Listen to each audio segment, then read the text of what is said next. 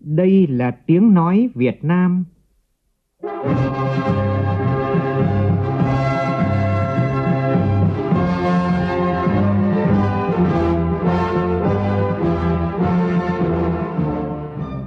là tiếng nói Việt Nam, phát thanh từ Hà Nội, thủ đô nước Cộng hòa xã hội chủ nghĩa Việt Nam.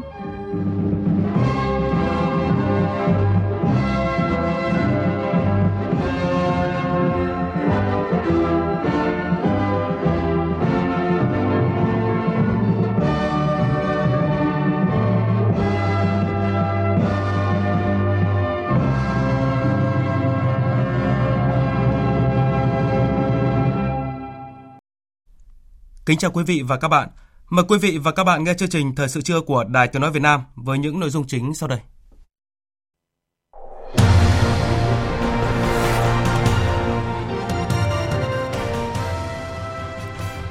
Thủ tướng Nguyễn Xuân Phúc, trưởng tiểu ban Kinh tế xã hội chuẩn bị Đại hội 13 của Đảng, chủ trì phiên họp lần thứ hai của tiểu ban.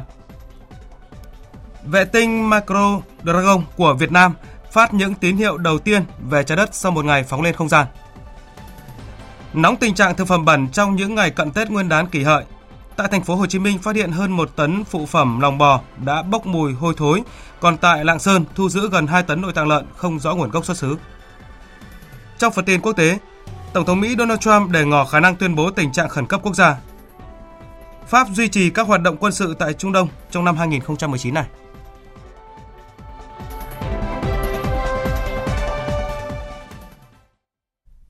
Bây giờ là tin chi tiết. Sáng nay tại Hà Nội diễn ra phiên họp lần thứ hai của Tiểu ban Kinh tế Xã hội chuẩn bị Đại hội 13 của Đảng dưới sự chủ trì của Thủ tướng Nguyễn Xuân Phúc, trưởng tiểu ban. Đây là phiên họp nhằm đánh giá những nhiệm vụ đã triển khai và đưa ra kế hoạch thực hiện các nhiệm vụ trong thời gian tới. Tin của phóng viên Vũ Dung. Cùng dự có Ủy viên Bộ Chính trị, Phó Chủ tịch Quốc hội Tổng Thị Phóng, Ủy viên Bộ Chính trị, Phó Thủ tướng Trương Hòa Bình, Ủy viên Bộ Chính trị, Phó Thủ tướng Vương Đình Huệ, Ủy viên Bộ Chính trị, Bộ trưởng Bộ Công an Tô Lâm, cùng các đồng chí ủy viên Trung ương Đảng, lãnh đạo các bộ ban ngành địa phương liên quan. Nhiệm vụ trọng tâm của Tiểu ban Kinh tế Xã hội là xây dựng hai văn kiện là Chiến lược Phát triển Kinh tế Xã hội 10 năm 2021-2030 và Kế hoạch Phát triển Kinh tế Xã hội 5 năm 2021-2025 để phục vụ Đại hội Đảng Toàn quốc lần thứ 13.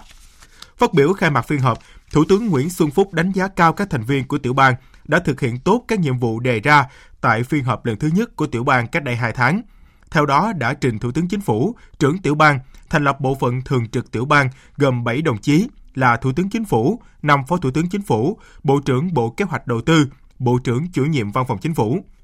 Nhấn mạnh những người hiểu biết sâu sắc về một lĩnh vực chính là những người làm nhiệm vụ trong lĩnh vực đó. Thủ tướng đánh giá cao các thành viên đã quán triệt và dành thời gian nghiên cứu, Tiểu ban cũng đã thành lập tổ biên tập gồm 57 thành viên, gồm nhiều đồng chí cấp thứ trưởng của các bộ ngành, phó chủ tịch Ủy ban nhân dân một số địa phương. Tổ biên tập cũng đã có một số buổi làm việc tập trung rà soát, hoàn thiện các tài liệu để trình tiểu ban tại cuộc họp này. Cụ thể gồm chương trình kế hoạch hoạt động của tiểu ban, chủ đề của chiến lược 10 năm và kế hoạch 5 năm phát triển kinh tế xã hội, kết cấu của chiến lược 10 năm và kế hoạch 5 năm phát triển kinh tế xã hội, một số nội dung trọng tâm chiến lược của chiến lược 10 năm và kế hoạch 5 năm, phân công, đặt hàng giao nhiệm vụ đối với 40 chuyên đề đã được đề cập, nghiên cứu, đề xuất quy chế hoạt động của tiểu ban. Thủ tướng Nguyễn Xuân Phúc nêu lên hai mốc thời gian quan trọng của tiểu ban cần lưu ý. Thứ nhất là báo cáo Hội nghị Trung ương 10 vào tháng 5 năm 2019 để Trung ương cho ý kiến vào đề cương chi tiết. Thứ hai là báo cáo Hội nghị Trung ương 11 vào tháng 10 năm 2019 để Trung ương cho ý kiến vào các dự thảo văn kiện để hoàn thiện gửi Đại hội Đảng bộ các cấp đóng góp ý kiến. Trên tinh thần đó, Thủ tướng cũng yêu cầu các thành viên tiểu ban thảo luận và thống nhất về 6 nội dung vừa nêu để triển khai thực hiện. Nhân dịp kỷ niệm 70 năm ngày thành lập Quân đội Nhân dân Lào, sáng nay, đoàn đại biểu quân sự cấp cao Việt Nam do Đại tướng Ngô Xuân Lịch, Ủy viên Bộ Chính trị, Bộ trưởng Bộ Quốc phòng dẫn đầu tham dự lễ kỷ niệm 70 năm ngày thành lập Quân đội Nhân dân Lào. Chuyến thăm chúc mừng lễ kỷ niệm 70 năm ngày thành lập Quân đội Nhân dân Lào của đoàn đại biểu quân sự cấp cao Việt Nam góp phần tăng cường sự tin cậy và củng cố mối quan hệ truyền thống đoàn kết hữu nghị gắn bó giữa nhân dân và quân đội hai nước Việt Nam Lào. Tối qua tại thành phố Hạ Long, tỉnh Quảng Ninh diễn ra lễ bế mạc năm du lịch quốc gia 2018 Hạ Long, Quảng Ninh. Theo số liệu thống kê, năm du lịch quốc gia 2018, cả nước đón hơn 15 triệu khách quốc tế, doanh thu đạt 620.000 tỷ đồng, tăng hơn 21% so với năm trước. Tin của phóng viên Duy Thái.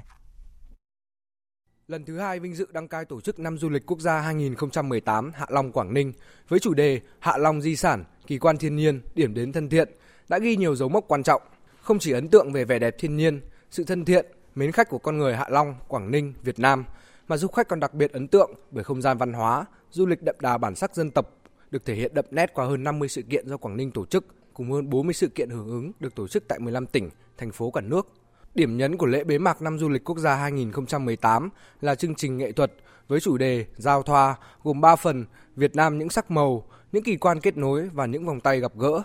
Chương trình mang ý nghĩa về sự gặp gỡ, hài hòa của vạn vật, từ đó tạo nên những sức sống mới, thăng hoa rực rỡ và đó cũng là thông điệp, ước mong của ngành du lịch Việt Nam trong giai đoạn hội nhập quốc tế. Tại buổi lễ, Bộ trưởng Bộ Văn hóa Thể thao và Du lịch Nguyễn Ngọc Thiện, trưởng ban chỉ đạo năm du lịch quốc gia đã trao cờ luân lưu tổ chức năm du lịch quốc gia cho tỉnh Khánh Hòa. Địa phương sẽ đăng cai năm du lịch quốc gia 2019 với chủ đề Nha Trang sắc màu của biển. Dự kiến sẽ có hơn 100 sự kiện văn hóa, du lịch, thể thao được tỉnh Khánh Hòa và các tỉnh, thành phố trong cả nước tổ chức trong năm 2019 nhằm quảng bá tiềm năng của các vùng miền, thu hút hơn nữa khách du lịch trong và ngoài nước, đưa du lịch trở thành ngành kinh tế mũi nhọn của đất nước theo nghị quyết 08 của Bộ Chính trị. Nhân dịp đón Tết Nguyên đán kỷ hợi 2019, sáng nay tại Hà Nội, Phó Chủ tịch nước Đặng Thị Ngọc Thịnh đến thăm Bệnh viện Ung bướu Hà Nội và tặng quà Tết những bệnh nhân ung thư nghèo. Phóng viên Văn Hải đưa tin. Phó Chủ tịch nước Đặng Thị Ngọc Thịnh ghi nhận những nỗ lực của cán bộ, nhân viên y tế Bệnh viện Ung biếu Hà Nội đã vượt qua nhiều khó khăn để nâng cao chất lượng điều trị, đáp ứng sự hài lòng của người bệnh. Trước tình trạng bệnh nhân đến điều trị tăng gấp đôi trong những năm gần đây, bệnh viện đã mở rộng được diện tích, kê thêm giường điều trị, trang bị nhiều máy móc kỹ thuật hiện đại, trở thành cơ sở điều trị cho không chỉ bệnh nhân ở Hà Nội mà còn nhiều tỉnh thành phố khác.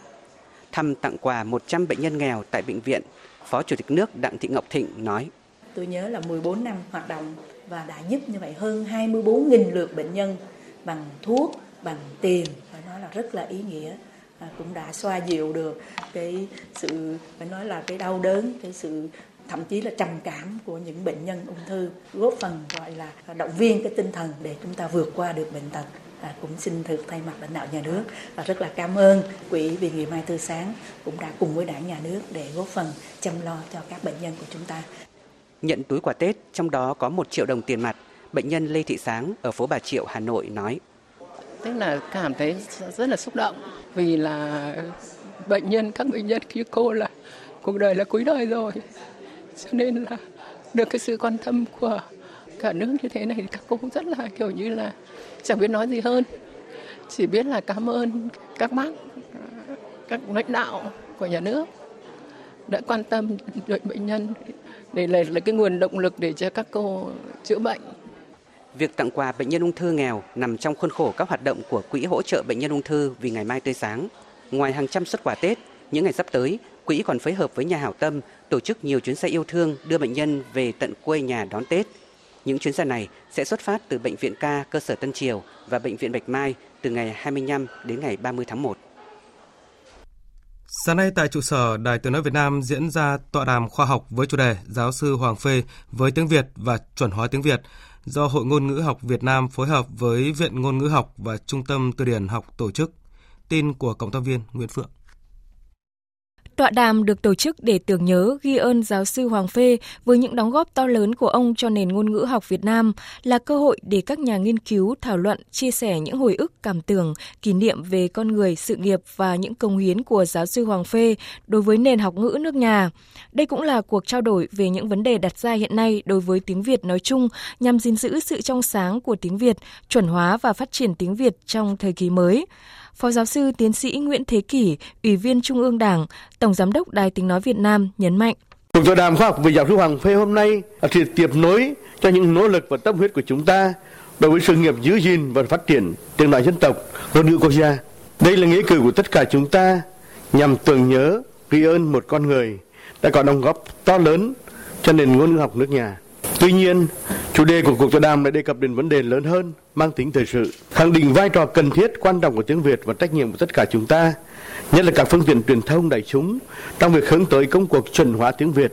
giữ gìn sự trong sáng của tiếng Việt trong bối cảnh đẩy mạnh công nghiệp hóa hiện đại hóa đất nước và hội nhập quốc tế ngày càng sâu rộng. Giáo sư Hoàng Phê 1919-2005 là người có công sáng lập Hội Ngôn ngữ học Việt Nam và là vị chủ tịch đầu tiên của hội. Ông cũng là người đầu tiên đảm nhận nhiệm vụ tổ trưởng Tổ ngôn ngữ thành lập năm 1959, tiền thân của Viện Ngôn ngữ học hiện nay và là một trong bốn người được giao trọng trách thành lập Viện Ngôn ngữ học năm 1968. Ông là một trong những nhà ngôn ngữ học hàng đầu của Việt Nam trong lĩnh vực từ điển học. Sau khi phóng vệ tinh lên không gian một ngày, vệ tinh Macro Dragon của Việt Nam đã có 3 lần liên lạc với trạm mặt đất và phát những tín hiệu đầu tiên về trái đất. Tin cho biết. Theo thông tin từ Trung tâm Vũ trụ Việt Nam, tính đến 10 giờ sáng nay theo giờ Nhật Bản, vệ tinh Micro Dragon của Việt Nam đã có 3 lần liên lạc với trạm mặt đất tại Cơ quan Nghiên cứu và Phát triển Hàng không Vũ trụ Nhật Bản và Trung tâm Điều khiển tại Đại học Tokyo. Ở những tín hiệu vệ tinh gửi về đầu tiên, các thiết bị trên vệ tinh hoạt động bình thường theo thiết kế. Theo kế hoạch, vệ tinh sẽ đi vào trạng thái hoạt động ổn định trong khoảng từ 1 đến 2 tuần tới. Trước đó, vào khoảng 10 giờ 55 phút theo giờ Nhật Bản ngày hôm qua, vệ tinh Micro Dragon của Việt Nam đã tách thành công khỏi tên lửa đi vào quỹ đạo, bắt đầu làm việc trong không gian. Micro Dragon là sản phẩm thuộc dự án phòng chống thiên tai và biến đổi khí hậu, sử dụng vệ tinh quan sát trái đất của Trung tâm Vũ trụ Việt Nam. Tình trạng vi phạm vệ sinh an toàn thực phẩm càng nóng lên trong những ngày cận Tết Nguyên đán. Dạng sáng nay, Ban Quản lý An toàn thực phẩm thành phố Hồ Chí Minh phối hợp cùng các đơn vị chức năng tiến hành kiểm tra an toàn thực phẩm tại chợ đầu mối Hóc Môn và các hộ kinh doanh thực phẩm, phát hiện 1,2 tấn phụ phẩm bò đã bốc mùi hôi thối. Tin của phóng viên Tiến Dũng. Cơ quan chức năng bất ngờ kiểm tra hộ kinh doanh phụ phẩm bò của bà Nguyễn Thị Xuân trên đường Nguyễn Thị Kiểu, phường Hiệp Thành, quận 12, thành phố Hồ Chí Minh. Tại đây, đoàn kiểm tra phát hiện hơn 1.200 kg phụ phẩm bò với 3 thùng nhựa lớn đựng sách bò đen bốc mùi được ngâm trong nước vôi trắng đục cùng với một máy trộn bê tông loại nhỏ được cắm điện sẵn bên cạnh. Hàng chục kg tim bò, lòng bò và nhiều chân bò chưa được cạo sạch lông nằm ngổn ngang trên nền nhà dơ bẩn. Bên cạnh đó, khi kiểm tra tủ đông, cơ quan chức năng còn phát hiện nhiều kg phổi, gan bò chảy dịch bốc mùi hôi thối. Tại thời điểm kiểm tra, bà Xuân không xuất trình được các giấy tờ liên quan đến nguồn gốc thực phẩm, không có giấy chứng nhận cơ sở đủ điều kiện an toàn thực phẩm. Chủ hộ kinh doanh Nguyễn Thị Xuân cho biết, nguồn hàng này lấy từ lò mổ tại huyện Gò Dầu, tỉnh Tây Ninh. Khách hàng mua các phụ phẩm bò này đa số là người bán hàng rong, buôn bán lề đường và các quán nhậu. Bà Nguyễn Thị Xuân phân trần. Tại vì hả, tôi đi bán hàng ở chợ là hả, người ta đến ờ, bỏ cho tôi là tôi chỉ cái là tả hàng ra rồi tôi đi bán chợ thôi. Ai đến mua mua bao nhiêu tôi đi bán chợ tôi không có rõ. Cái mà lòng mà đạp vôi á là từ nào đến giờ từ cha ông để lại rồi. Đó thì bây giờ từ chỗ này đi mà tôi sẽ rút kinh nghiệm. Thì đó thì tôi cũng uh, chấp hành theo như là bây giờ bắt đầu. Chứ lúc trước tôi không biết. Có mặt tại thời điểm kiểm tra bà Phạm Khánh Phong Lan trưởng ban quản lý an toàn thực phẩm thành phố Hồ Chí Minh cho biết việc hộ kinh doanh này hoạt động đã nhiều năm mà không bị phát hiện hay bị xử lý cho thấy chính quyền địa phương chưa giám sát chặt hoạt động thu mua và kinh doanh thực phẩm trên địa bàn. Với việc kinh doanh không đảm bảo an toàn thực phẩm như vậy sẽ rất nguy hại cho người tiêu dùng đoàn kiểm tra sẽ tiếp tục làm rõ nguồn gốc chất lượng những phụ phẩm này và xử lý theo đúng quy định còn tại Lạng Sơn, lực lượng chức năng vừa thu giữ gần 2 tấn nội tạng lợn không rõ nguồn gốc xuất xứ. Vụ việc được phát hiện và ngăn chặn vào tối qua. Tổ công tác thuộc đội tuần tra kiểm soát số 1 Phòng Cảnh sát Giao thông Công an tỉnh Lạng Sơn phát hiện xe tải có biểu hiện nghi vấn đang đi theo hướng Lạng Sơn Hà Nội. Đến địa phận thôn Mai Thành ở xã Mai Pha, thành phố Lạng Sơn, tổ công tác đã ra hiệu lệnh dừng xe để kiểm tra. Trên thùng xe có chứa 38 bao tải dứa đựng nầm lợn đông lạnh không rõ nguồn gốc xuất xứ, tổng trọng lượng số hàng gần 2 tấn. Lái xe người Hưng Yên khai nhận trở thuê số nầm lợn này cho một người không rõ tên vận chuyển về các tỉnh dưới xuôi để tiêu thụ. Trên tuyến cao tốc thành phố Hồ Chí Minh Trung Lương sáng nay xảy ra liên tiếp hai vụ va chạm giữa xe tải và ba xe khách khiến các phương tiện hư hỏng nặng. Nhiều người trong đó có hàng chục trẻ em hoảng loạn. Vụ việc cũng khiến cho giao thông qua khu vực này ùn ứ kéo dài. Tin cho biết. Theo thông tin ban đầu, sáng nay xe tải chở hàng chuyển phát nhanh chạy trên tuyến cao tốc này theo hướng từ thành phố Hồ Chí Minh về miền Tây. Khi đến địa bàn huyện Bến Lức của tỉnh Long An thì tông thẳng vào xe khách chở hàng chục em nhỏ đang chạy ngược chiều. Vụ va chạm mạnh khiến cho phần cabin của xe tải bị bẹp dím May mắn không có ai bị thương, nhưng khiến các em nhỏ trên xe khách hoảng loạn. Tiếp đó, cách hiện trường không xa cũng xảy ra va chạm giữa hai chiếc xe khách chạy hướng về miền Tây. Cả hai vụ việc khiến cho giao thông qua khu vực cao tốc bị ủng ứ. Tiếp theo là một số thông tin thời tiết đáng chú ý. Trung tâm Dự báo Khí tượng Thủy văn Quốc gia cho biết, hôm nay các tỉnh miền Bắc tiếp tục chịu ảnh hưởng của không khí lạnh. Trời ấm hơn nhưng vẫn còn rét đậm, nhiệt độ phổ biến trong khoảng từ 16 đến 18 độ trước khi đón đợt không khí lạnh mới vào đầu tuần tới. Ở miền Trung tiếp tục có mưa từ Hà Tĩnh đến Khánh Hòa, riêng Thừa Thiên Huế đến Bình Định có nơi mưa to, ngày mai mưa sẽ giảm dần. Tây Nguyên và Nam Bộ vẫn nắng giáo, riêng miền Đông nóng, nhiệt độ phổ biến trong khoảng 33 đến 34 độ. Do ảnh hưởng của không khí lạnh, ở các tỉnh từ Hà Tĩnh đến Khánh Hòa đã có mưa, riêng các tỉnh từ Thừa Thiên Huế đến Bình Định có mưa vừa, mưa to, có nơi mưa rất to. Lượng mưa ở Huế là 27 mm, Đà Nẵng 59 mm, Ba Tơ Quảng Ngãi 19 mm, Quy Nhơn Bình Định 24 mm. Chuyển sang phần tin quốc tế, Tổng thống Mỹ Donald Trump hôm nay cho biết sẽ đưa ra một thông báo quan trọng liên quan đến việc chính phủ Mỹ bị đóng cửa một phần, trong đó đề ngỏ khả năng tuyên bố tình trạng khẩn cấp quốc gia. Trong một thông điệp ngắn gọn được đăng trên Twitter, Tổng thống Mỹ Donald Trump cho biết ông sẽ đưa ra một thông báo quan trọng liên quan đến cuộc khủng hoảng nhân đạo tại khu vực biên giới phía Nam với Mexico và tình trạng chính phủ đóng cửa một phần vào lúc 15 giờ ngày hôm nay theo giờ địa phương, tức trạng sáng mai theo giờ Việt Nam tại Nhà Trắng. Tuyên bố này cho thấy khả năng Tổng thống Donald Trump đang chuẩn bị kế hoạch tuyên bố tình trạng khẩn cấp quốc gia nhằm phá vỡ thế bế tắc trong các cuộc đàm phán về thỏa thuận với đảng Dân Chủ liên quan khoản ngân sách hơn 5 tỷ đô la Mỹ cho việc xây dựng bức tường biên giới giữa Mỹ và Mexico, đồng thời chấm dứt tình trạng chính phủ Mỹ phải đóng cửa một phần. Về quan hệ Mỹ-Triều, sau nhiều nỗ lực tưởng chừng như thất bại, hội nghị thượng đỉnh lần thứ hai giữa Tổng thống Mỹ Donald Trump và nhà lãnh đạo Triều Tiên Kim Jong-un đã được quyết định vào cuối tháng 2 tới nhằm khơi thông bế tắc cho các cuộc đàm phán về phi hạt nhân hóa bán đảo Triều Tiên. Đây là kết quả cuộc gặp được mong chờ diễn ra hôm qua tại Nhà Trắng giữa Tổng thống Mỹ Donald Trump và Phó Chủ tịch Ban chấp hành Trung ương Đảng Lao động Triều Tiên, tướng Kim Jong-chol, người được xem là cánh tay phải của nhà lãnh đạo Triều Tiên Kim Jong-un. Biên tập viên Thu Hoài thông tin. Thông báo được Nhà Trắng đưa ra sau cuộc gặp kéo dài 90 phút tại phòng bầu dục giữa Tổng thống Donald Trump và Phó Chủ tịch Ban chấp hành Trung ương Đảng Lao động Triều Tiên Kim Jong-chol. Người phát ngôn Nhà Trắng Sarah Sanders cho biết, Tổng thống Donald Trump rất mong chờ cuộc gặp với nhà lãnh đạo Triều Tiên tại một địa điểm sẽ được thông báo sau, đồng thời đánh giá cao những bước đi tích cực và thiện chí của Triều Tiên. Tuy nhiên, người phát ngôn Nhà Trắng Sarah Sanders cũng cảnh báo, cho tới trước khi diễn ra cuộc gặp, Mỹ sẽ vẫn duy trì sức ép và các lệnh trừng phạt chống Triều Tiên nhằm buộc nước này phải phi hạt nhân hóa hoàn toàn và có thể kiểm chứng. Um, Chúng ta đã chứng kiến những bước đi tích cực từ phía Triều Tiên liên quan tới việc thả con tin và những động thái khác nữa. Uh, Vì vậy, chúng tôi sẽ tiếp tục những cuộc thảo luận và Tổng thống Mỹ rất mong chờ hội nghị thượng đỉnh sắp tới. Trước và sau khi gặp nhà lãnh đạo Mỹ tại Nhà Trắng, Phó Chủ tịch Ban chấp hành Trung ương Đảng Lao động Triều Tiên Kim Jong-chol đã có cuộc gặp với Ngoại trưởng Mỹ Mike Pompeo và đặc phái viên Mỹ về Triều Tiên Stephen Biegun. Sau cuộc gặp, Bộ Ngoại giao Mỹ khẳng định ông Biegun sẽ tới Thụy Điển bắt đầu từ hôm nay để tham dự một hội nghị quốc tế do Bộ Ngoại giao Thụy Điển tổ chức, mà Triều Tiên cũng cử đại diện. Tổng thư ký Liên Hợp Quốc Antonio Guterres cho rằng hơn lúc nào hết giờ là lúc các cuộc thảo luận giữa Mỹ và Triều Tiên cần phải được bắt đầu lại một cách nghiêm túc nhằm tiến tới phi hạt nhân hóa hoàn toàn bán đảo Triều Tiên. Tôi tin Triều Tiên đã đồng ý với mục tiêu đàm phán đó là phi hạt nhân hóa bán đảo Triều Tiên. Vì vậy, chúng tôi khuyến khích cả hai nước tiếp tục đàm phán. Tôi cho rằng chúng ta cần một lộ trình rõ ràng để làm rõ mọi thứ và cho phép biết chính xác những bước đi tiếp theo và có thể dự đoán được cách mà đàm phán sẽ diễn ra. Với quyết tâm đạt được một thỏa thuận bằng mọi giá, chính quyền Mỹ sẵn sàng đặt lên bàn những đề xuất mang tính biểu tượng cao như mở cửa văn phòng liên lạc, một tuyên bố nhằm chính thức kết thúc của chiến tranh Triều Tiên và thậm chí sẵn sàng nới lỏng dần các lệnh trừng phạt dù có thể không đạt được một sự phi hạt nhân hóa hoàn toàn. Ngay sau khi thông tin này được công bố, Hàn Quốc và Nhật Bản đã bày tỏ kỳ vọng vào cuộc gặp thượng đỉnh Mỹ-Triều lần hai này. Tin cho biết. Hàn Quốc hôm nay hoan nghênh kế hoạch tổ chức cuộc gặp lần thứ hai giữa Tổng thống Mỹ Donald Trump và nhà lãnh đạo Triều Tiên Kim Jong-un, bày tỏ hy vọng đây sẽ là một bước ngoặt cho hòa bình trên bán đảo Triều Tiên. Người phát ngôn của Tổng thống Hàn Quốc Moon Jae-in cho biết, chúng tôi hy vọng cuộc gặp thượng đỉnh Mỹ-Triều sẽ là bước ngoặt trong việc thiết lập một cơ chế hòa bình vĩnh viễn trên bán đảo Triều Tiên.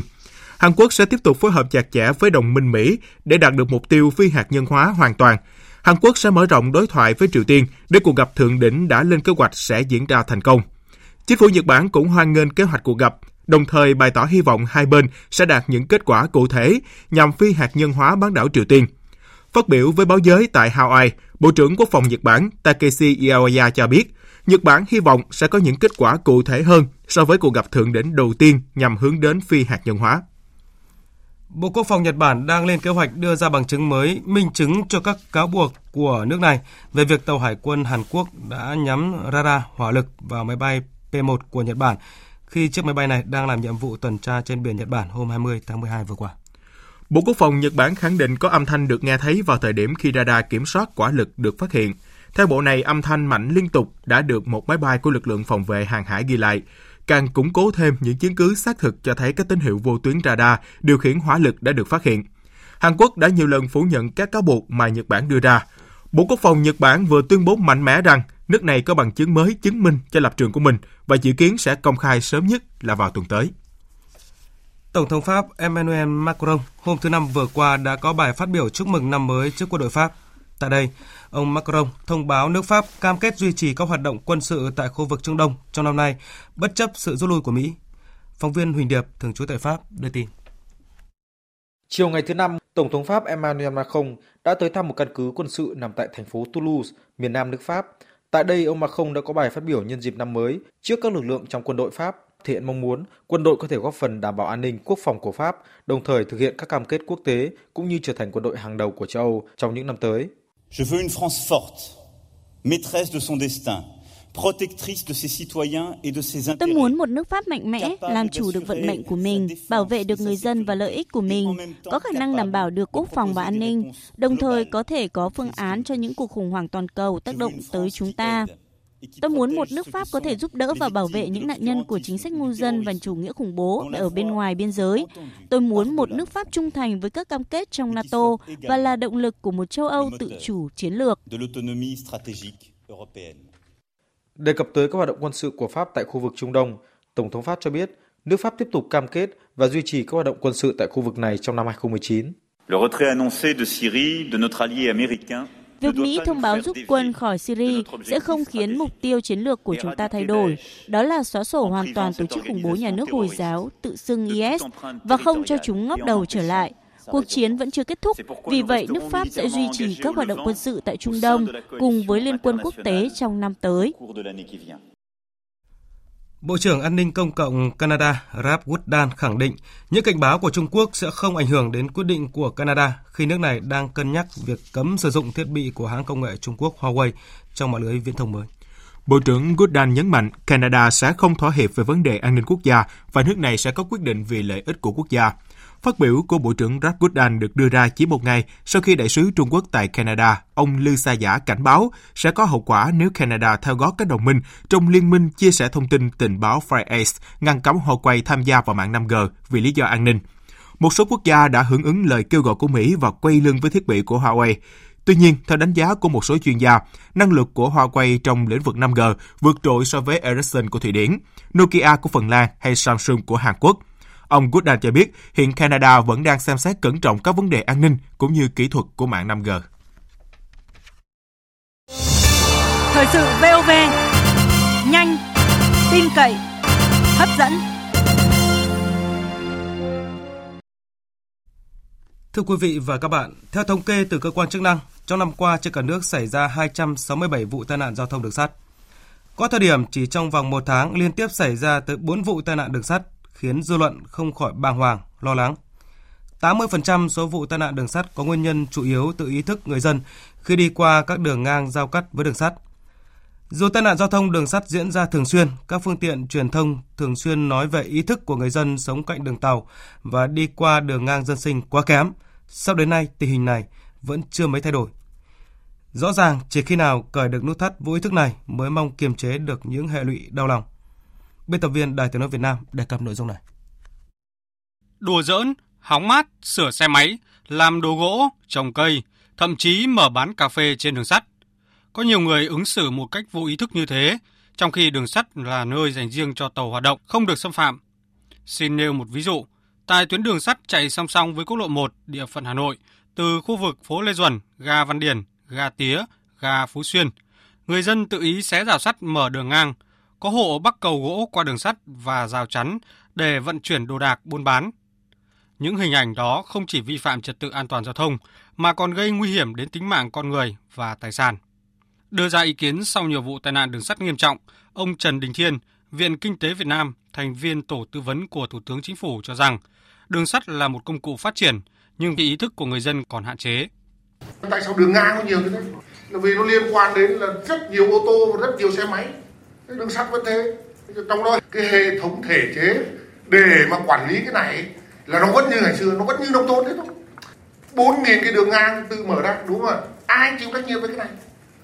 Lái tàu Nguyễn Cảnh Dương, xí nghiệp đầu máy Hà Nội, người có thâm niên hơn 20 năm trong nghề phải thốt lên.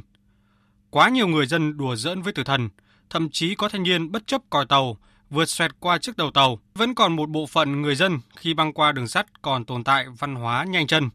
Tìm hiểu thực tế tại nhiều điểm gác chắn nơi có đường sắt đi qua, phóng viên Đài Tiếng Nói Việt Nam ghi nhận một thực trạng đáng lo hơn. Đó là người dân không tuân thủ gác chắn cảnh báo tự động, cứ muốn đi là dẫn tới, liều lĩnh và coi thường mạng sống của chính mình khi cố tình lách gác chắn dù tàu đã tới gần. Dù các phương tiện truyền thông liên tục cảnh báo, nhưng không hiếm trường hợp vẫn cố tình vượt qua đường sắt, mặc cho tàu đến gần với suy nghĩ tử thần hãng còn xa lắm. Chỉ ra tồn tại cố hữu của các vụ tai nạn giao thông đường sắt, ông Khuất Việt Hùng, Phó Chủ tịch chuyên trách Ủy ban An toàn Giao thông Quốc gia cho rằng, ngoài việc nhiều địa phương chưa tổ chức triển khai cảnh giới tại các lối đi tự mở, thì ý thức của người dân khi qua đường ngang cũng rất kém. Ông Khuất Việt Hùng, Phó Chủ tịch chuyên trách Ủy ban An toàn Giao thông Quốc gia nêu ý kiến.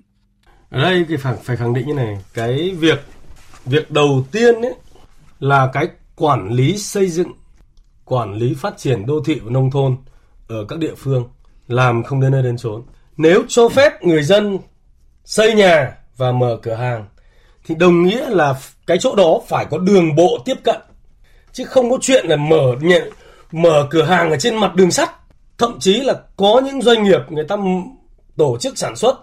và người ta tạo lập cái đường cái lối đi tự mở qua đường sắt để người ta chuyên chở hàng hóa ừ. vật tư vật liệu cho hoạt động sản xuất mà cũng không có cái sự can thiệp không có một cái ngăn chặn nào của những cái cơ quan chức năng và rõ ràng luật đường sắt trước đây luật đường sắt trước đây và luật đường sắt mới hiện nay quy định rất rõ trách nhiệm của của chính quyền địa phương. Đồng quan điểm với ông Khuất Việt Hùng, Đại tá Lê Xuân Đức, Phó Cục trưởng Cục Cảnh sát Giao thông cho rằng ý thức của chính quyền địa phương còn rất hạn chế trong việc cấp phép cho doanh nghiệp sử dụng đất gây mất an toàn giao thông đường sắt. Trong cái thời gian vừa qua rất nhiều địa phương là cấp phép cấp đất cho các doanh nghiệp là không có quan tâm nhiều đến cái việc là đảm bảo an toàn giao thông đường sắt.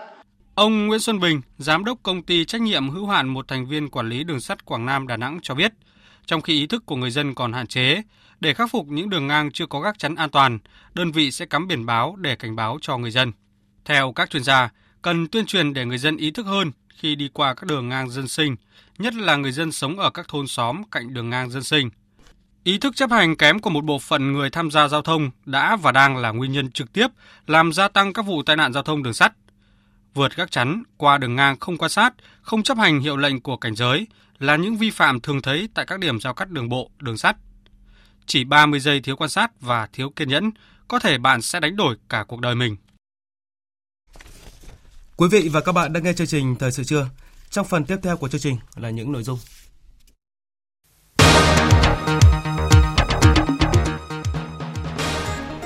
Công an Đắk Lắk điều tra vụ việc giả mạo văn bản của Chủ tịch Ủy ban Nhân dân tỉnh và Ngân hàng Nhà nước giải ngân dự án 1.500 tỷ đồng trên địa bàn.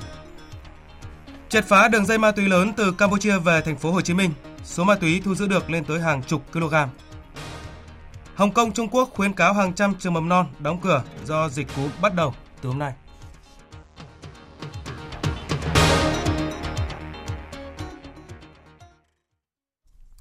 Với tổng doanh thu gần 2 tỷ 300 triệu đô la Mỹ, số lượng khách hàng mua hàng trên trang thương mại điện tử đạt gần 50 triệu người, ngành thương mại điện tử Việt Nam đã lọt top 6 trong 10 thị trường thương mại điện tử lớn nhất thế giới trong năm qua. Đáng chú ý trong các số liệu thống kê này là các sàn thương mại điện tử trong nước có mức tăng trưởng cao, cạnh tranh mạnh với các sàn thương mại điện tử nước ngoài. Đơn cử như Shopee đã vươn lên vị trí dẫn đầu với hơn 120 triệu lượt truy cập, trở thành sàn thương mại điện tử có lượt truy cập số 1 của Việt Nam. Tiki cũng đã vượt qua Lazada, giữ vị trí số 2 về lượng truy cập trong quý tư vừa qua. Trang Thế giới di động đứng vị trí thứ tư, tiếp đến là Sendo. Cả bốn sàn thương mại điện tử Việt Nam cho thấy sự vươn lên mạnh mẽ của các trang thương mại điện tử trong nước khi lần lượt lọt vào top 10 trang thương mại điện tử có lượt truy cập cao nhất Đông Nam Á trong năm. Trong một diễn biến khác, Việt Nam đứng đầu bảng bị tấn công mạng tại Đông Nam Á. Đây là kết quả nghiên cứu mới nhất của công ty bảo mật Cisco về tình trạng tấn công mạng tại khu vực Đông Nam Á vừa công bố. Cụ thể, theo các chuyên gia của Cisco chi nhánh Việt Nam, trong số các doanh nghiệp Việt Nam được khảo sát đã có đến 33% cho biết mỗi cuộc tấn công mạng đã gây ra thiệt hại trên 10 triệu đô la Mỹ cho họ. Con số này vượt trên mức trung bình của khu vực châu Á Thái Bình Dương cũng như toàn cầu. Kết quả điều tra cũng cho thấy một nửa các doanh nghiệp Việt Nam nhận được hơn 5.000 cảnh báo mỗi ngày. Tuy nhiên, chỉ một nửa số cảnh báo đó được điều tra. Về vấn đề này, doanh nghiệp Việt Nam đang đi sau các nền kinh tế khác như Singapore về khả năng khắc phục các mối nguy đáng tin cậy, với chỉ 44% các mối nguy tin cậy được khắc phục. Tại Đắk Lắk vừa xảy ra vụ việc giả mạo văn bản Ủy ban Nhân dân tỉnh và Ngân hàng Nhà nước để thực hiện dự án 1.500 tỷ đồng tại địa phương.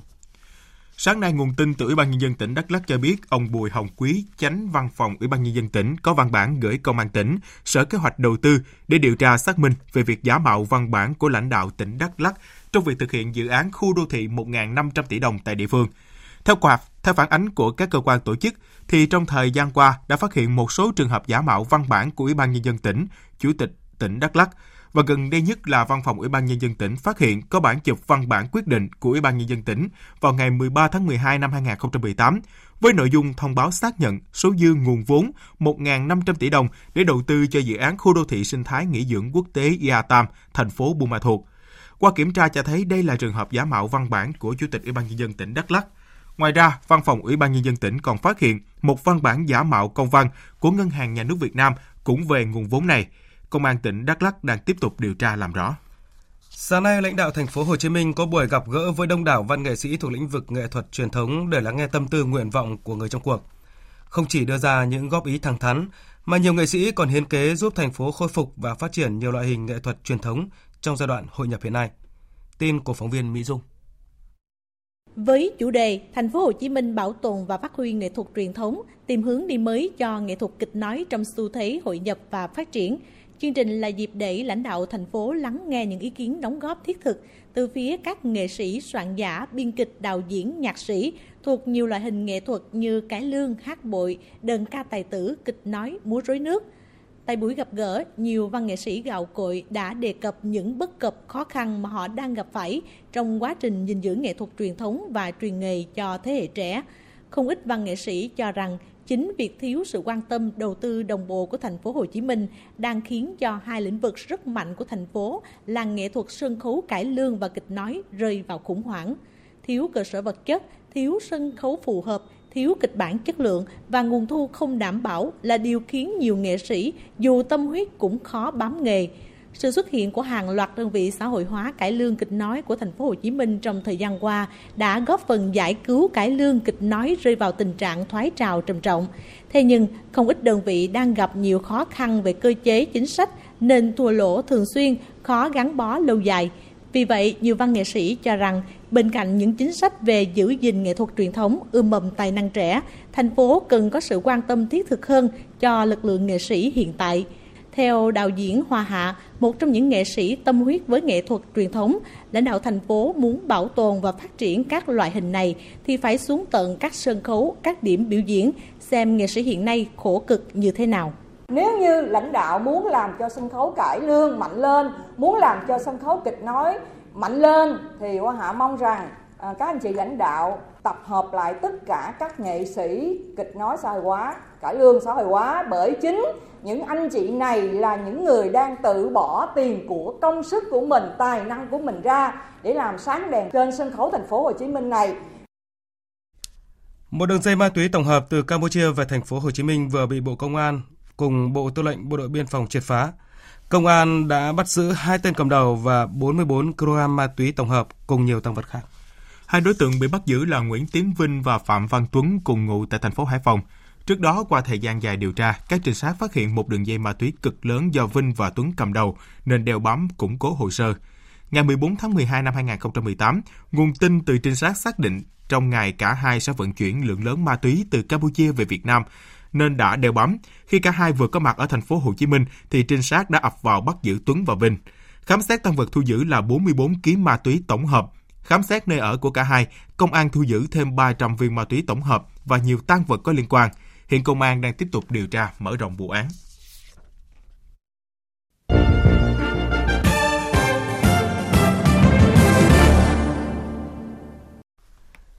Chính phủ Nga hôm nay thông báo chấp nhận cho các chuyên gia Đức và Pháp giám sát eo biển Cớt gần bán đảo Crimea. Đây có thể là một bước đi thiện chí của Nga nhằm hạ nhiệt bầu không khí căng thẳng leo thang những tháng vừa qua với Ukraine tại vùng biển này sau vụ va chạm giữa hải quân hai nước. Biên tập viên Thu Hoài thông tin. Ngoại trưởng Nga Sergei Lavrov hôm qua tuyên bố nước này cho phép các quan sát viên Đức và Pháp được triển khai tới eo biển Kerch, khu vực xảy ra xung đột hồi cuối tháng 11 năm 2018 giữa Nga và Ukraine. Đang ở thăm Moscow, Ngoại trưởng Đức Heiko Maas đã ngay lập tức hoan nghênh quyết định cũng như đánh giá cao nỗ lực của Nga nhằm duy trì hoạt động giao thông hàng hải bình thường tại eo biển chia cắt giữa lãnh thổ Nga và bán đảo Crimea này. Liên quan tới sự chậm trễ trong việc triển khai các quan sát viên, ông Heiko Maas nhấn mạnh, vấn đề sẽ tiếp tục được thảo luận trong những tuần tới và cùng với Pháp, Đức luôn sẵn sàng thể hiện vai trò của mình. Chúng tôi muốn tất cả các bên liên quan đến cuộc xung đột ở miền đông Ukraine và biển Azov đóng góp tích cực vào nỗ lực giảm leo thang căng thẳng. Việc sử dụng tới tất cả các biện pháp ngoại giao là cần thiết nhằm ngăn chặn sự bùng phát của một cuộc xung đột khác. Bộ trưởng Kinh tế Đức Peter Anmeier tái khẳng định ủng hộ dự án đường ống dẫn khí đốt dòng chảy phương Bắc 2 và cho biết chính phủ Đức không được phép tùy tiện can dự vào những dự án kinh tế như vậy. Phát biểu với hãng thông tấn Đức, Bộ trưởng Anmeier cho biết dự án này đã được công nhận rộng rãi khi các quốc gia đã được cấp phép thực hiện dự án từ nhiều năm trước. Đại sứ Mỹ tại Đức Richard Greenland từng cảnh báo Mỹ có thể sẽ phải cân nhắc trừng phạt các công ty của Đức tham gia dự án này. Liên quan tới Ukraine, Bộ trưởng Anmayer cho rằng nước này cũng có lợi ích hợp pháp khi tiếp tục duy trì vị trí quốc gia trung chuyển khí đốt quan trọng sau khi hệ thống đường ống trong dự án dòng chảy phương Bắc được xây dựng.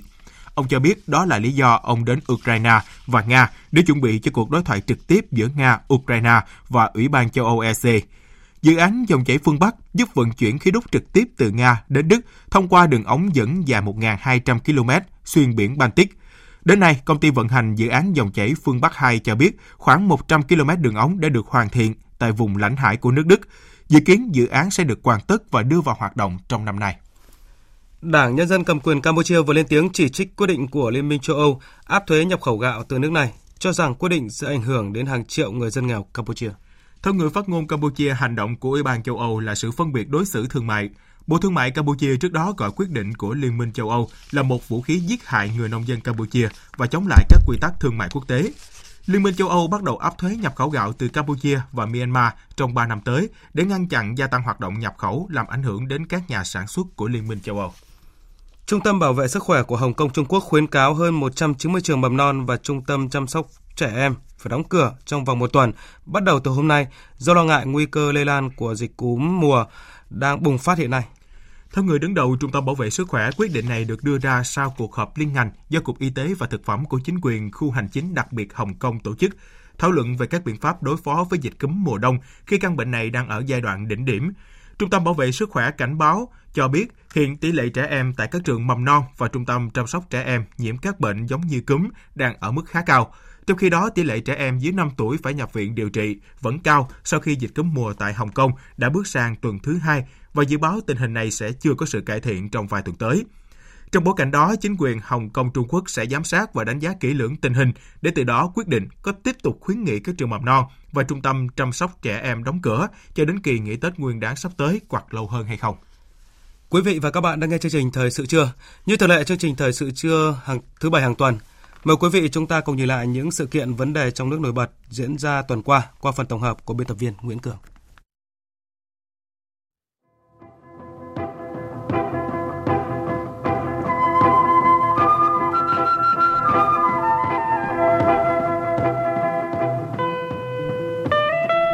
Thưa quý vị và các bạn, một sự kiện không thể không nhắc đến trong tuần, đó là Diễn đàn Kinh tế Việt Nam 2019 khai mạc tại thủ đô Hà Nội với sự tham gia của khoảng 2.000 đại biểu trong và ngoài nước.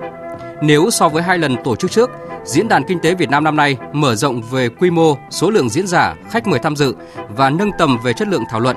đặc biệt với sự xuất hiện của các phiên đối thoại chính sách cấp cao với sự chủ trì của Thủ tướng Chính phủ Nguyễn Xuân Phúc, trưởng ban kinh tế Trung ương Nguyễn Văn Bình và đại diện cấp quốc gia của các tổ chức quốc tế lớn như Ngân hàng Thế giới, Ngân hàng Phát triển châu Á và Quỹ tiền tệ quốc tế.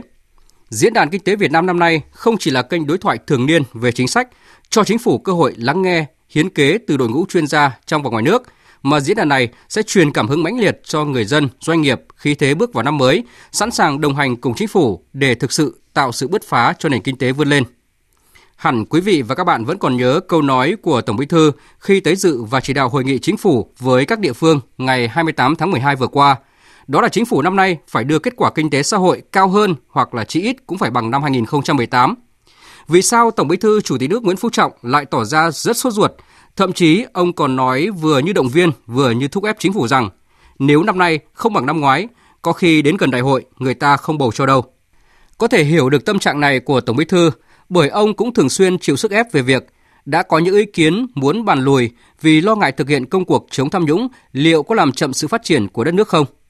Theo Tổng Bí thư, thực hiện tốt những công việc này không làm chùn sự chỉ đạo hay làm chậm lại sự phát triển, mà ngược lại sẽ giúp làm trong sạch, tạo sức mạnh thật sự của bộ máy và đội ngũ cán bộ công chức, củng cố và tăng cường niềm tin của nhân dân, tạo động lực mới, khí thế mới để chính phủ và chính quyền các địa phương lãnh đạo chỉ đạo thực hiện thành công mọi nhiệm vụ. Một sự kiện kinh tế nữa cũng cần phải nhắc đến, đó là Hiệp định Đối tác Toàn diện và Tiến bộ Xuyên Thái Bình Dương, gọi tắt là CPTPP, bắt đầu có hiệu lực tại Việt Nam. Đây là một hiệp định rất khác, đó là hiệp định của thế hệ mới với chất lượng cao, dự kiến sẽ mở cửa cho nền kinh tế và khơi dậy tiềm năng phát triển của đất nước. Sở dĩ gọi đây là hiệp định thuộc thế hệ mới với chất lượng cao vì sự khác biệt của nó. Hai khác biệt lớn nhất của hiệp định này so với các hiệp định thương mại tự do trước đây, đó là các tiêu chuẩn cao về gỡ bỏ rào cản thương mại và đầu tư và cũng là động lực cải cách pháp luật để tạo môi trường kinh doanh thuận lợi, cạnh tranh bình đẳng. Hiệp định đối tác toàn diện và tiến bộ xuyên Thái Bình Dương cũng bao gồm những yếu tố mới mẻ chưa từng có như mua sắm công, môi trường, tổ chức lao động độc lập với yêu cầu minh bạch thông tin cũng như là cơ chế giải quyết tranh chấp có tính ràng buộc, trừng phạt rõ ràng và chặt chẽ. Về cơ bản thì hiệp định đối tác toàn diện và tiến bộ xuyên Thái Bình Dương sẽ giảm 95% các loại thuế quan giữa các nước thành viên. Việt Nam có thể kỳ vọng hưởng lợi ngay lập tức về mặt thương mại, đặc biệt là trong hoạt động xuất khẩu, bao gồm việc cắt giảm thuế trong lĩnh vực dệt may và giày dép từ phần lớn các nước thành viên. Thưa quý vị và các bạn, bức xúc về việc bãi rác Nam Sơn, những ngày qua, nhiều người dân sinh sống gần khu vực bãi rác này đã chặn các xe chở rác không cho vào bãi. Điều này khiến cho nhiều tuyến phố ở Hà Nội bị bủa vây trong rác, bốc mùi rất khó chịu, gây ảnh hưởng đến khu vực dân cư sinh hoạt xung quanh và người đi đường. Vì sao việc người dân chặn xe vào bãi rác trở nên phổ biến? Rất đơn giản, đó là do môi trường nước và không khí cạnh bãi rác đều ô nhiễm, ảnh hưởng đến sức khỏe và cuộc sống của họ và do không được quan tâm giải quyết thỏa đáng nên cực chẳng đã họ phải chọn cách cuối cùng để bày tỏ quan điểm của mình một cách rõ ràng và quyết liệt nhất, đó là chặn xe rác vào bãi đổ rác. Có thể thấy là cuộc khủng hoảng rác diễn ra ở Nam Sơn đã bộc lộ khá nhiều về vấn đề quản trị xã hội trong việc xử lý rác thải.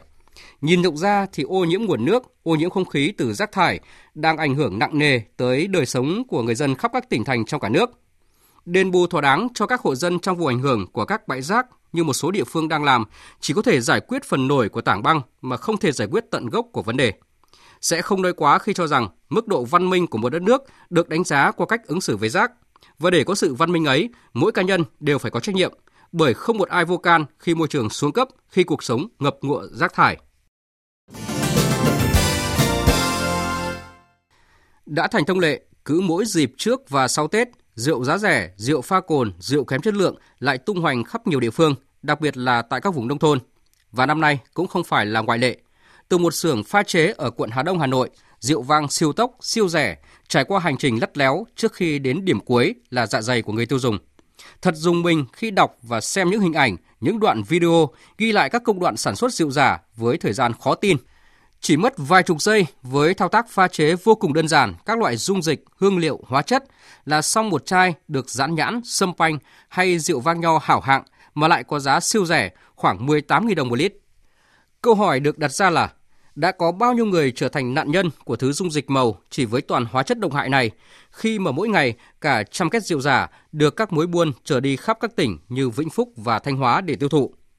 Vì sao một cơ sở sản xuất rượu giả với quy mô hàng trăm lít mỗi ngày có thể ngang nhiên tồn tại ở thủ đô, nơi mà ai đi qua cũng dễ dàng phát hiện, nhưng chính quyền địa phương và cơ quan chức năng thì không hề hay biết.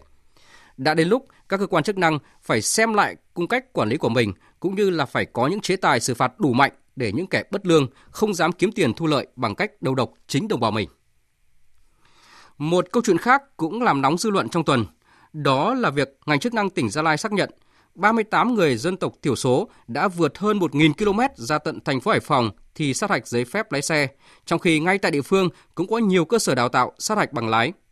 Câu chuyện đã hé lộ nhiều bất thường khi mà những thanh niên này là đồng bào dân tộc thiểu số, có người còn chưa đọc thông, viết thạo tiếng Kinh, thậm chí là mù chữ nhưng vẫn đạt điểm số tuyệt đối trong phần thi lý thuyết. Bất thường hơn nữa là có người chuyên đi môi giới để người dân tỉnh miền núi này khăn gói đi thi với những lời cam đoan 100% đậu lý thuyết, hỗ trợ thi hình, cấp bằng cấp tốc.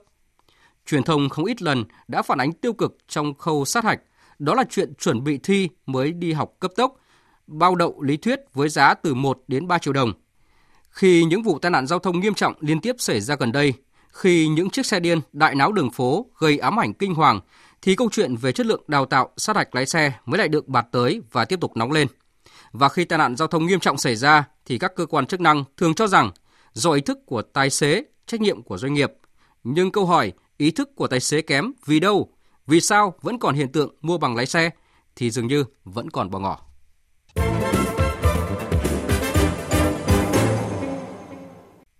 Gác lại những bức xúc về chuyện bãi rác Nam Sơn hay việc pha chế rượu giả với giá rẻ siêu tốc để tung ra thị trường dịp Tết, tuần này người hâm mộ lại được sống trong cảm giác hồi hộp, lo lắng rồi vỡ òa sung sướng khi mà chứng kiến đội tuyển bóng đá quốc gia giành quyền vào vòng đấu loại trực tiếp giải vô địch bóng đá châu Á Asian Cup 2019 một cách ngoạn mục. Từ một đội bóng không được đánh giá cao, sau hai trận thua liên tiếp trước các đội bóng mạnh của châu lục là Iran và Iraq, nhiều người đã liên tưởng đến việc đội bóng của chúng ta sẽ phải sớm rời giải đấu này ngay từ vòng đấu bảng. Thế nhưng, việc đánh bại đội tuyển Yemen 2-0 ở lượt trận cuối cùng và việc đội tuyển Liban chỉ thắng được Triều Tiên với tỷ số 4-1 đã giúp cho đội tuyển Việt Nam lách qua cửa hẹp hơn Liban nhờ chỉ số fair play để giành quyền vào vòng đấu loại trực tiếp một cách ngoạn mục. Theo kết quả bốc thăm phân nhánh thì tại vòng đấu loại trực tiếp, đội tuyển Việt Nam sẽ gặp đội tuyển Jordani. Nếu lọt vào tứ kết, nguy cơ đội tuyển Việt Nam sẽ gặp đội tuyển Nhật Bản. Và nếu đi sâu hơn nữa vào bán kết thì nhiều khả năng đội tuyển của chúng ta sẽ gặp đội tuyển số 1 của châu Á là Iran. Để đi đến trận chung kết giải đấu này sẽ là một chặng đường đầy khó khăn của thầy trò huấn luyện viên Park Hang-seo. Nhưng đó là câu chuyện của tương lai. Còn với người hâm mộ, việc giành quyền vào vòng đấu loại trực tiếp đã là một thành công và những gì mà các chàng trai áo đỏ đã làm được tại giải đấu này đã mãn nguyện và chúng ta hãy vui hết mình và cùng cổ vũ hết mình cho đội tuyển Việt Nam. Quý vị và các bạn vừa nghe biên tập viên Đài Tiếng nói Việt Nam tổng hợp những sự kiện vấn đề trong nước nổi bật trong tuần. Tiếp theo chương trình là trang tin đầu tư tài chính và trang tin thể thao. Trang tin đầu tư tài chính. Thưa quý vị và các bạn, giá vàng thế giới vẫn ở đỉnh cao của nửa năm qua, dù đồng đô la Mỹ đang tiếp tục củng cố vị trí, trong khi giá vàng trong nước đã có thêm bước tăng đáng kể hai phiên giao dịch cuối tuần. Nhiều chuyên gia nhận định với những thông tin kinh tế chính trị từ thị trường quốc tế, vàng được cho là tài sản tích trữ an toàn, có tính thanh khoản cao và là sản phẩm phù hợp với diễn biến ở thời điểm hiện tại. Cạnh tranh thu hút nguồn tiền nhàn rỗi dịp cận Tết trên thị trường ngân hàng ngày một nóng. Các ngân hàng đua nhau đưa ra lãi suất cao kèm theo các chương trình khuyến mãi tặng quà. Cụ thể, mức lãi suất huy động đang có sự phân nhóm rất rõ rệt giữa nhóm các ngân hàng. Nếu như tại các ngân hàng cổ phần có vốn nhà nước như BIDV, Vietcombank, Vietinbank, lãi suất huy động các kỳ hạn ngắn từ 1 đến 3 tháng chỉ dao động từ 4,4 đến 5%, thì nhóm ngân hàng cổ phần quy mô vừa và nhỏ đang huy động kỳ hạn này với mức lãi suất từ 5,1 đến 5,5% một năm. Theo văn bản gửi Ủy ban Chứng khoán Nhà nước và Sở Giao dịch Chứng khoán Hà Nội, Ngân hàng Á Châu ACB cho biết Tổng cục Thuế phạt ACB tổng số tiền truy thuế và các khoản xử lý hành chính do chậm nộp thuế là hơn 11 tỷ đồng. Đây là số tiền truy thu và phạt thuế thanh tra năm 2016 và 2017. Trên thị trường chứng khoán, phiên giao dịch cuối tuần diễn ra tương đối ảm đạm với thanh khoản tiếp tục duy trì ở mức thấp. Các chỉ số chứng khoán đóng cửa trái chiều nhau, thể hiện sự lưỡng lự của giới đầu tư trong giai đoạn hiện nay. Theo đó, VN Index đóng cửa tăng nhẹ 0,41 điểm lên 902,3 điểm, trong khi HNX Index và Upcom Index đều giảm điểm. Về giao dịch khối ngoại vẫn tiếp tục mua dòng nhưng giá trị đã giảm đáng kể, chỉ còn gần 4 tỷ đồng. Trong đó khối ngoại bán dòng trên sàn giao dịch thành phố Hồ Chí Minh và mua dòng trên sàn giao dịch Hà Nội, sàn Upcom. Đầu tư tài chính biến cơ hội thành hiện thực. Đầu tư tài chính biến cơ hội thành hiện thực. Thưa quý vị và các bạn, thị trường chứng khoán trong tuần thanh khoản vẫn ở mức thấp, dòng tiền đổ vào thị trường không có sự đồng thuận nào đáng kể. Tâm lý nhà đầu tư vẫn là chờ đợi đã khiến VN Index có những phiên giao dịch đầy buồn tẻ. Vậy những điểm đáng lưu ý trên thị trường thế nào? Những cổ phiếu nào nhận được sự quan tâm đặc biệt trong thời điểm này? Phóng viên Đài Tiếng Nói Việt Nam có cuộc trao đổi với chuyên gia chứng khoán Lê Ngọc Nam, Phó trưởng phòng phân tích và tư vấn đầu tư công ty chứng khoán Tân Việt. Mời các bạn cùng theo dõi. Thưa ông, với góc nhìn của chuyên gia chứng khoán thì xin ông điểm lại những cái nét nổi bật của thị trường chứng khoán Việt Nam tuần qua. Thị trường giao dịch tương đối là ảm đạm. Có thể nói khối lượng giao dịch hay là giá trị giao dịch của thị trường thấp nhất trong năm 2018. Về điểm số từ đầu tuần cho đến cuối tuần thị trường cũng chỉ giao dịch dao động xung quanh khoảng 10 điểm. Chúng ta có một tuần giao dịch khá là ảm đạm. Tôi uh, cho rằng cho đến khi thị trường chưa được cải thiện về mặt thanh khoản thì khó có sự đột biến lớn nào trong thời gian sắp tới. Vâng, với diễn biến thị trường như vậy thì theo ông đâu là những cái cổ phiếu cần lưu ý ạ? Trong tuần thì một số nhóm cổ phiếu cũng đã có sự hồi phục tương đối là tốt và đặc biệt là một số cổ phiếu blue chip, ví dụ như là Vinamilk sau khi có kết quả kinh doanh tương đối là tốt ở quý ờ, 4 vừa rồi. Ngoài ra thì ờ, một số các cổ phiếu bất động sản cũng có giao dịch khá hơn một chút. Tuy vậy về mặt tổng thể chưa có nhóm cổ phiếu blue chip nào dẫn dắt thị trường hay là có thể hiện một cái xu hướng tăng rõ ràng và trong tuần cũng xuất hiện một số nhóm cổ phiếu có vốn hóa nhỏ hơn, nhưng mà có cái sự biến động tương đối là tốt. Ví dụ như ờ, cổ phiếu ờ, thủy sản và dệt may có một đợt hồi phục tốt từ cái vùng thấp. Tuy vậy thì tôi cho rằng khả năng cao là các nhóm cổ phiếu này vẫn sẽ giao dịch tích lũy trong thời gian sắp tới. Vâng và ông có những cái khuyến nghị gì và dự báo gì với nhà đầu tư ở cái thời điểm này khi mà Tết Nguyên đán 2019 đã cận kề và thời gian nghỉ Tết là khá dài ạ? Các nhà đầu tư cũng lưu ý rằng ờ, một, hai tuần ờ, sắp Tết cũng là quãng thời gian mà khá là nhiều các công ty sẽ có kết quả kinh doanh ờ, quý 4 năm 2018. Do đó chúng ta cần theo dõi sát sao diễn biến của hoạt động kinh doanh này một số các cái nhóm ngành có kết quả kinh doanh à, tốt có thể sẽ à, có những cái mức tăng tốt trong quý 1 năm 2019. Một à, hai tuần nữa chúng ta sẽ đón Tết Nguyên đán năm 2018 cho nên tôi cho rằng quãng thời gian này là quãng thời gian các nhà đầu tư cũng sẽ có tâm lý rất là cầm chừng. Do đó có lẽ thị trường sẽ vẫn giao dịch xung quanh khoảng từ 920 điểm và thanh khoản cũng có thể tốt hơn một hai tuần vừa rồi khó có cái sự đột biến có thể HSX sẽ giao dịch xung quanh uh, hơn 2.000 tỷ và tôi cho rằng đây là một quãng thời gian tương đối là thiếu thanh khoản và cũng uh, thiếu các thông tin tích cực. Vâng, xin cảm ơn ông ạ.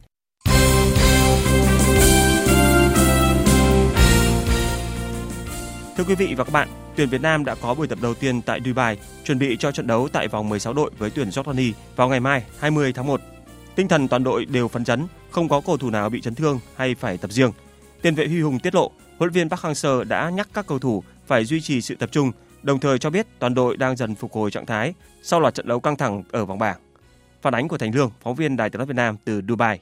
Nở nụ cười tươi và chủ động tiến đến vẫy chào các phóng viên Việt Nam, Hàn Quốc đi theo tác nghiệp về những diễn biến của đội bóng. Huấn luyện viên Park Hang-seo ngầm phá lệ, chỉ cho giới truyền thông ghi âm ghi hình chụp ảnh livestream trong 15 phút đầu Thay vào đó, thời gian tác nghiệp lên tới 45 phút. Đại diện cho các cầu thủ tiếp xúc với các phóng viên trước buổi tập, tiền vệ Huy Hùng tiết lộ việc huấn luyện viên Park đã cảnh báo các cầu thủ phải trở lại mặt đất, giữ chắc đôi chân trên bàn đạp. Ờ, hiện tại ờ, tinh thần của toàn đội rất là phấn chấn vì ờ, toàn đội đã vượt qua được vòng bảng và để chuẩn bị cho trận đấu vòng 18. Toàn đội tối qua thì đã cùng nhau ngồi lại và xem cái trận đấu của ở hai đội và đã hồi hộp đến tận giây cuối cùng và đội tuyển cũng được vào trong, cũng gọi là may mắn vì chỉ hơn chỉ số phụ nhờ cái thẻ vàng Đấy, vừa rồi thì ờ, trong phòng ờ, thay đồ thì huấn các ờ, có nói là toàn đội phải tập trung và quán chơi trận đấu rất tốt Tuyển Việt Nam lách qua khe cửa hẹp vào vòng 16 đội Asian Cup 2019 nhờ ít hơn tuyển Liban hai thẻ vàng trong khi các chỉ số khác về điểm, số bàn thắng thua đều như nhau. Đáng lưu ý, chiến thắng 2-0 của tuyển Việt Nam trước Yemen mới chỉ là trận thắng thứ hai trong lịch sử các kỳ tham dự Asian Cup của đội bóng. Huy Hùng cho biết, ông Park đã cảnh báo các cầu thủ đừng ảo tưởng với sức mạnh bản thân, nhất là khi đối thủ sắp tới là Jordani, vốn bị đánh giá là yếu nhất trong nhóm các đội đứng đầu sau vòng bảng và từng hai lần hòa với tuyển Việt Nam tại vòng loại Asian Cup 2019. Dù vậy, Huy Hùng cũng cho biết anh và các đồng đội tự tin đã rút ra những bài học quý giá sau hai trận đấu với các đối thủ mạnh là Iraq và Iran. Qua ba trận đấu với đối thủ mạnh thì à, đội cũng đã rút ra được à, cho mình những cái bài học à, rất là quý vì trước uh, Iran hay Iraq thì cũng là những đối thủ rất là mạnh và toàn đội từ những trận đấu đó thì toàn đội sẽ rút ra được bài học cho mình ờ, để thi đấu trận đấu sẽ tốt hơn. Thì đá với những đội mạnh thì uh, thường uh, tâm lý thường toàn đội có thể là không tốt và sau khi đã đá hai trận uh, rất là mạnh là đội Iraq và Iran thì toàn đội sẽ đi hơn trước những đối thủ mạnh. Sau trận đấu với Yemen, huấn luyện viên Park đã thừa nhận rằng bản thân ông và các học trò đã có chút lúng túng khi đối thủ thay đổi hệ thống thi đấu và khiến sơ đồ chiến thuật ban đầu của tuyển Việt Nam không phát huy được hiệu quả. Phải tới khi huấn luyện viên người Hàn thay đổi cách chơi, điều chỉnh vị trí nhân sự, tuyển Việt Nam mới đá thanh thoát trở lại. Huy Hùng và các đồng đội sẽ còn có hai buổi tập nữa tại Dubai trước khi bước vào trận đấu với tuyển Jordani tại sân Al Maktoum ở vòng 1/8 Asian Cup 2019 vào ngày 20 tháng 1 tới. Trọng tài người Iran Eliza Pagani sẽ là người điều khiển trận đấu giữa đội tuyển Việt Nam và Jordani tại vòng 1/8 Asian Cup 2019. Ông Pagani đã từng điều khiển trận chung kết lượt về AFF Cup 2018 giữa tuyển Việt Nam và Malaysia trên sân vận động Mỹ Đình vào tối ngày 15 tháng 12 năm 2018. Trong trận chung kết lượt về AFF Cup, vị trọng tài người Iran đã rút tổng cộng 10 thẻ vàng và một thẻ đỏ, trong đó các cầu thủ Việt Nam nhận tới 6 thẻ vàng. Vị vua áo đen người Iran là một trong những trọng tài hàng đầu của châu Á. Ông trở thành trọng tài FIFA từ năm 2008. Vào tháng 11 năm 2018, ông được nhận giải thưởng đặc biệt dành cho những trọng tài hay nhất của Liên đoàn bóng đá châu Á AFC. Tuyển thủ Mura Atamari, ngòi nổ nguy hiểm nhất bên phía Jordani, đã sẵn sàng trở lại đá chính ở trận gặp đội tuyển Việt Nam sau khi hết hạn treo giò một trận. Ở trận đấu với tuyển Palestine, Atamari đã không có mặt vì án treo giò. Hết hạn treo giò, Antamari chắc chắn sẽ có mặt trong trận đấu với đội tuyển Việt Nam ở vòng 1/8. Anh được coi là linh hồn trong lối chơi tấn công của Jordani. Cả ba bàn thắng của Jordani ghi được từ đầu giải đều có in dấu giày của Antamari. Trong khi đó, đội tuyển Việt Nam cũng nhận tin vui về lực lượng trước trận quyết đấu với Jordani. Hậu vệ trụ cột Đỗ Duy Mạnh sẽ trở lại đội hình Việt Nam trong trận đấu ở vòng 1/8 Asian Cup 2019 với Jordani sau khi mãn hạn treo giò. Ở trận thắng Yemen, Duy Mạnh đã phải ngồi trên khán đài xem các đồng đội thi đấu do lệnh án treo giò một trận từ ban tổ chức Asian Cup 2019. Sự trở lại của Duy Mạnh sẽ giúp đội tuyển Việt Nam lấy lại chất thép ở hàng phòng thủ, nơi mà huấn luyện viên Park Hang-seo đã phải chấp vá trong trận cuối cùng của vòng đấu bảng. Dự báo thời tiết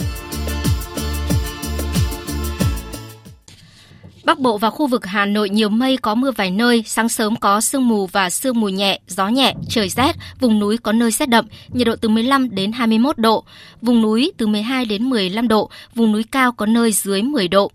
Các tỉnh từ Thanh Hóa đến Thừa Thiên Huế nhiều mây có mưa vài nơi, sáng sớm có sương mù và sương mù nhẹ rải rác, gió nhẹ, trời rét, nhiệt độ từ 16 đến 22 độ. Các tỉnh ven biển từ Đà Nẵng đến Bình Thuận nhiều mây có mưa rào và rông vài nơi, gió đông bắc cấp 2 cấp 3, nhiệt độ từ 20 đến 27 độ. Tây Nguyên và Nam Bộ nhiều mây, chiều nắng, đêm có mưa rào và rông vài nơi, gió đông bắc đến đông cấp 2 cấp 3, nhiệt độ từ 22 đến 34 độ. Tiếp theo là dự báo thời tiết biển. Vịnh Bắc Bộ có mưa vài nơi, sáng sớm có nơi có sương mù, tầm nhìn xa trên 10 km, giảm xuống dưới 1 km trong sương mù, gió đông bắc đến đông cấp 3, cấp 4. Vùng biển từ Quảng Trị đến Quảng Ngãi, vùng biển từ Bình Định đến Ninh Thuận, từ Bình Thuận đến Cà Mau và từ Cà Mau đến Kiên Giang bao gồm cả Phú Quốc, có mưa rào và rông vài nơi, tầm nhìn xa trên 10 km, gió đông bắc cấp 5 khu vực Biển Đông, khu vực quần đảo Hoàng Sa thuộc thành phố Đà Nẵng, Trường Sa tỉnh Khánh Hòa và Vịnh Thái Lan có mưa rào và rông vài nơi, tầm nhìn xa trên 10 km, gió Đông Bắc đến Đông cấp 3, cấp 4. Thông tin dự báo thời tiết vừa rồi cũng đã kết thúc chương trình thời sự trưa nay. Chương trình do các biên tập viên Thanh Trường, Hàng Nga, Lan Anh biên soạn và thực hiện với sự tham gia của phát thanh viên Việt Cường, kỹ thuật viên Tuyết Mai, chịu trách nhiệm nội dung Nguyễn Thị Tuyết Mai.